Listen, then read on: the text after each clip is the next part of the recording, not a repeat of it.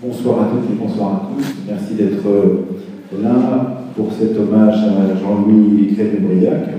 Je crois qu'on vous a distribué le programme de cette soirée qui va nous conduire jusqu'aux environs de 20h et qui est tout de suite euh, introduit par euh, André le président de l'Institut Irlandaise France, qui sera suivi par un témoignage de Pierre Nora de l'Académie française. André Azelet, Monsieur le Président, la parole est à vous.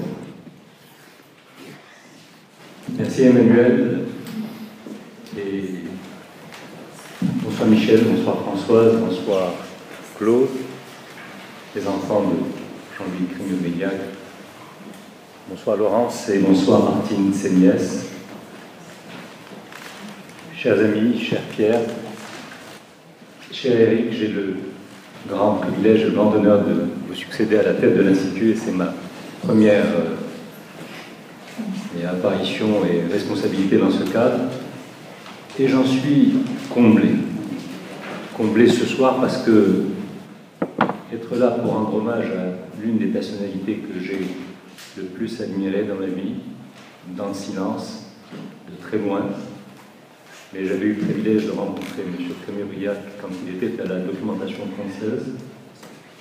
Je l'ai beaucoup lu parce qu'il a beaucoup écrit. Et il avait en particulier traité de deux ou trois sujets qui m'étaient chers sur la France et les Juifs, Vichy et les Juifs, sur De Gaulle, la résistance des Juifs. Et j'ai toujours été très attentif à son parcours parce que il incarnait pour moi, et je ne le dis pas simplement parce que ce soir est une soirée d'hommage lui est rendue, mais il incarnait pour moi la noblesse d'être en politique. l'éthique, la déontologie, la rigueur, cette colonne vertébrale qui n'a jamais rompu, qui ne s'est jamais pliée dans les circonstances les plus difficiles. Et en même temps, dans tous ces défis qu'il avait choisi, auxquels il avait choisi d'être confronté, pour tous ceux qui ont eu le privilège de rencontrer, il y avait toujours ce regard et ce sourire qui faisait que jusqu'au dernier mois.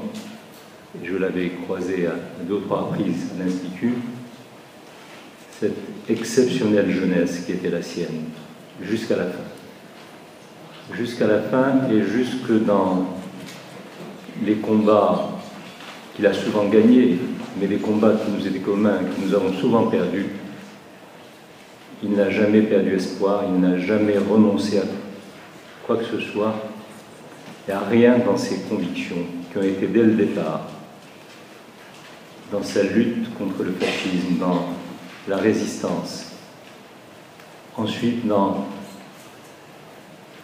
cette euh, collaboration, ce soutien qu'il a apporté très tôt à Pierre Mendès France, à ce qu'il a fait aux côtés du général de Gaulle, et ce qu'il a fait pour la France, la société française dans l'art du savoir dans l'éducation, dans tout ce qui fait le civisme, la citoyenneté, dans toutes ces valeurs qui ne sont pas simplement celles de l'hommage que nous lui rendons ce soir, qui sont celles de cet oxygène en politique qui nous manque aujourd'hui. Et c'est pour ça que cette soirée est plus, euh, je dirais, nécessaire, opportune, bienvenue dans le climat que nous connaissons aujourd'hui en France et bien au-delà d'Hexagone. Ce n'est pas simplement hier, c'est la réponse à aujourd'hui. Et Jean-Luc Rémier-Briac est pour beaucoup d'entre nous, en tout cas pour moi, le modèle et l'espoir pour demain. Je vous recède la parole. Merci, merci Monsieur le Président.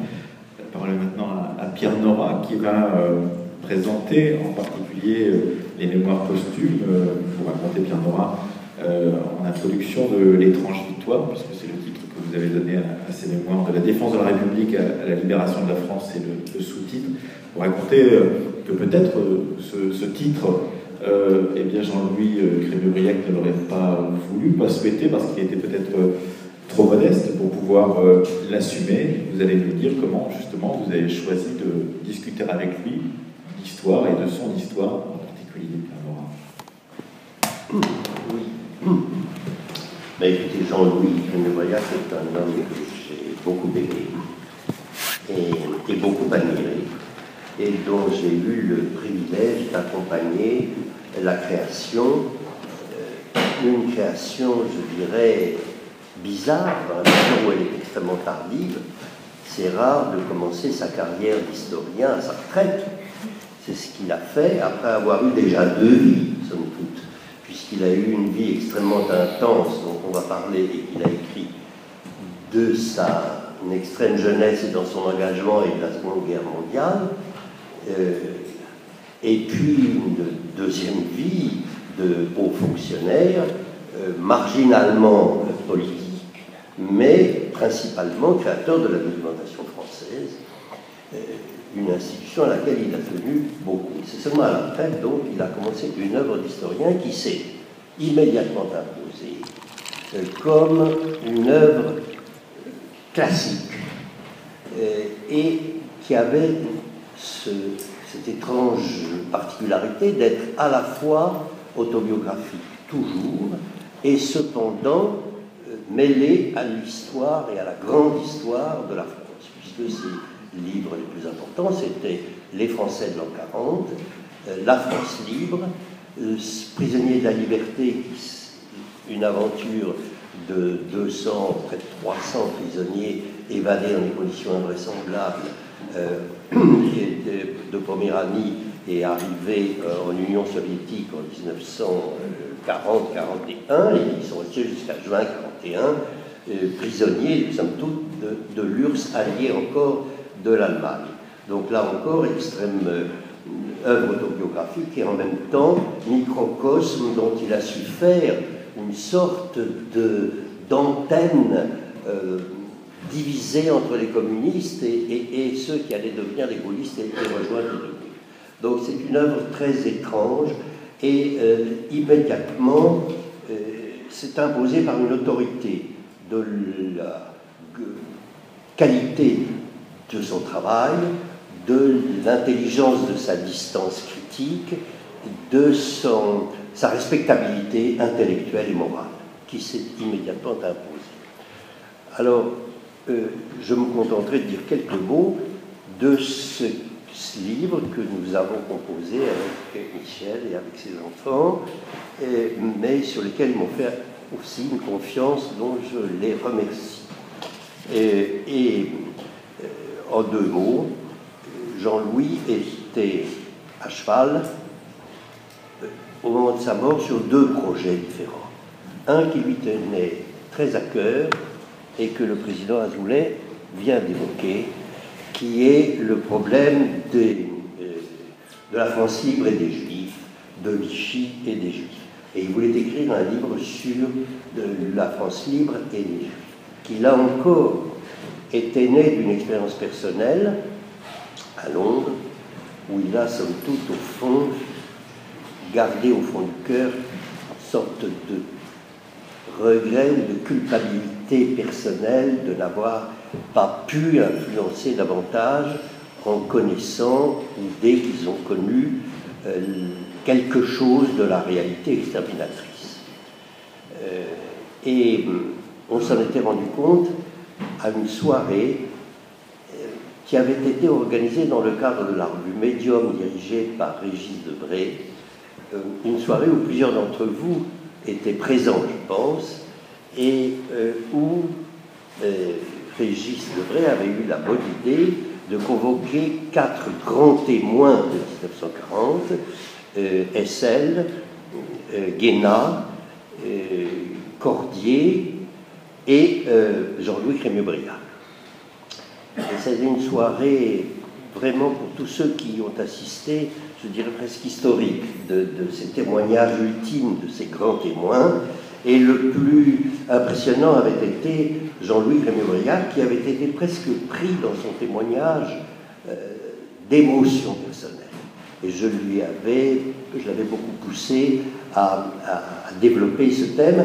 Et il avait fait un petit banc d'essai dans la revue Le Débat où il a écrit cet excellent article que j'étais amené à, rejoindre sur De Gaulle et, les Juifs.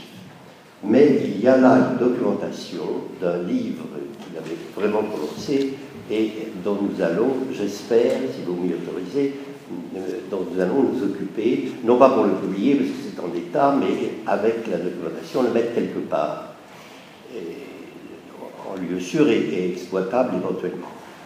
Georgette Elger, qui n'a pas pu se joindre à nous, me disait au téléphone que euh, parmi les documents, il y en avait un qu'elle voulait absolument qu'on conserve et qui est une conversation, la sténographie, une conversation entre De Gaulle et Cohen en 1940 sur le problème juif et qui montrait les sentiments profonds de De Gaulle vis-à-vis du judaïsme. Euh, en effet, je ne sais pas si vous l'avez retrouvé, mais ça doit être très bien classé, comme toutes les archives de Jean-Louis, et on pourrait extraire ce document qui ne doit pas manquer d'intérêt. Euh, et puis, alors, donc, il avait ce projet. Et est intervenu un autre projet que je l'ai effectivement beaucoup poussé à faire en priorité et qui était né de cette petite série radiophonique que vous connaissez tous, qui s'appelle La Voix Nue, où pendant cinq jours, mais c'est peut-être vous d'ailleurs qui en avez fait. Non, c'est Aurélie Lunon. Oui, d'accord. Bon, ah oui, c'est Aurélie Lunon, effectivement.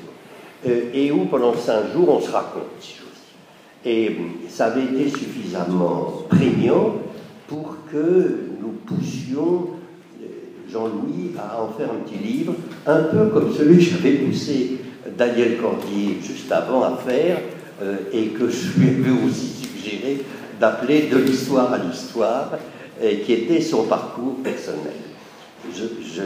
Je, savais à quel point Jean-Louis répugnait à l'idée d'écrire des mémoires, donc il se sentait à la fois éloigné, trop modeste, bah, c'était pas son genre, mais sur la base de cet enregistrement, il pouvait le développer un peu dans des cadres limités, y arriver.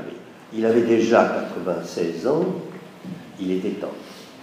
Et c'est pour ça que je l'ai beaucoup poussé à donner priorité à ce projet sur le problème historique des juifs et du gaullisme, dont il a après tout pas mal parlé ici ou là. Alors voilà, à partir de tout cela, il s'est lancé et il était allé jusqu'au lendemain, jusqu'à la documentation française. Et avec euh, Michel et, ses filles, nous avons convenu qu'il y avait un ensemble qui était vraiment très fort, intense, qui s'achevait à la libération, et que ce chapitre entamé sur la documentation française n'avait pas la même qualité et faisait baisser l'intérêt et l'intensité. Ce chapitre existe et on pourra le publier ou le mettre dans les archives de la documentation française. Il était inachevé. Toujours est-il qu'il y avait donc cette espèce de jeunesse et en particulier cette euh, avant-guerre euh, dont il n'avait jamais trop parlé, sauf peut-être à ses amis, jeunesse de défense et de militance républicaine. Euh, il était le plus jeune euh, du comité des intellectuels antifascistes. Euh, il était par son oncle Benjamin Crémieux introduit très jeune dans les milieux littéraires.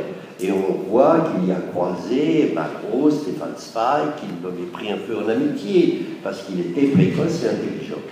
Et qu'il s'est lancé, au fond, dans la guerre, puis dans la résistance d'un mouvement qui lui était dès le départ naturel. Alors, sur la base de ce, manuscrit, euh, on y a ajouté deux types d'annexes. Euh, pour que soit présent ce thème des Juifs, qui a tellement compté quand même dans sa préoccupation, on a adjoint deux articles parus dans le débat sur euh, de Gaulle, dont je faisais allusion, et le problème juif, et Vichy et le problème juif, qui est la critique que, Jean-Louis avait faite dans le débat du livre de Sémelin sur euh, les raisons pour lesquelles. Persécution et sauvetage en France. C'est ça. Il se posait le problème à partir du moment où 75% des juifs français avaient été sauvés en France de se livrer à une enquête sur euh, les raisons de ce sauvetage, finalement. Voilà. Et on y a ajouté aussi une conclusion qui était, je crois, le dernier texte que Jean-Louis avait publié de son vivant, euh, qui était la conclusion d'un colloque sur De Gaulle et Mendès, conclusion très personnelle, pleine de hauteur et là encore très autobiographique, parce que, en y ajoutant la présence de ces deux hommes, c'était au fond les piliers de son existence intellectuelle et politique et morale euh, qui euh, étaient présents. Et puis, dans une deuxième série d'annexes, on y a ajouté, je me suis permis d'insister auprès de Michel Crémieux pour qu'il publie un texte bref et très émouvant qu'il avait prononcé au cimetière sur la tombe de son père, euh, qui était d'autant mieux venu que le président Hollande, qui avait fait un très beau discours aux Invalides, n'avait pas prononcé, cependant, ou n'avait pas insisté, ou n'avait même pas mentionné la dimension juive de Jean-Louis Camille qui, euh, si laïque avait-elle été, était, était capitale dans l'intelligence de son existence. Euh, et donc c'était tout à fait nécessaire et euh, Jean-Pierre Azéma avait prononcé une excellente euh,